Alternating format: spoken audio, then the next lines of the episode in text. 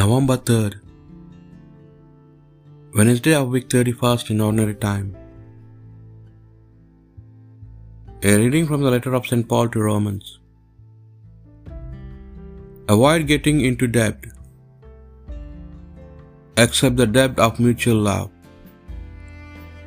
If you love your fellow men, you have carried out your obligations. All the commandments you shall not commit adultery, you shall not kill, you shall not steal, you shall not covet, and so on, are summed up in this single command. You must love your neighbor as yourself. Love is the one thing that cannot hurt your neighbor. That is why it is the answer to every one of the commandments. The word of the Lord.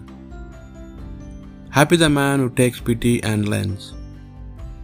Happy the man who fears the Lord, who takes delight in all his commands. His sons will be powerful on earth.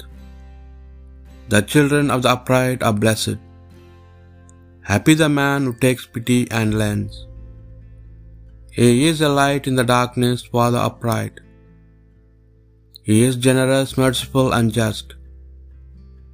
The good man takes pity and lends. He conducts his affairs with honor. Happy the man who takes pity and lends. A reading from the Holy Gospel according to St. Luke. Great crowds accompanied Jesus on his way, and he turned and spoke to them.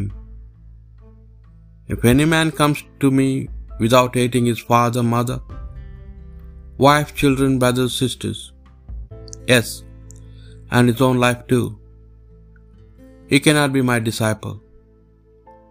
Anyone who does not carry his cross and come after me cannot be my disciple.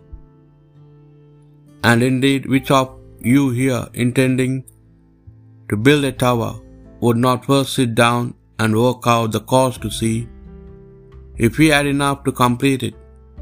Otherwise, if he laid the foundation and then found himself unable to finish the work, the onlookers would all start making fun of him and saying, It is a man who started to build and was unable to finish.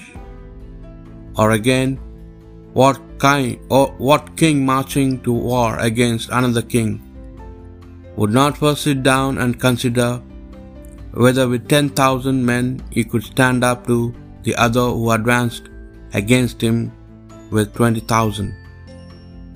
If not, then while the other king was still a long way off, he would send envoys to, to sue for peace.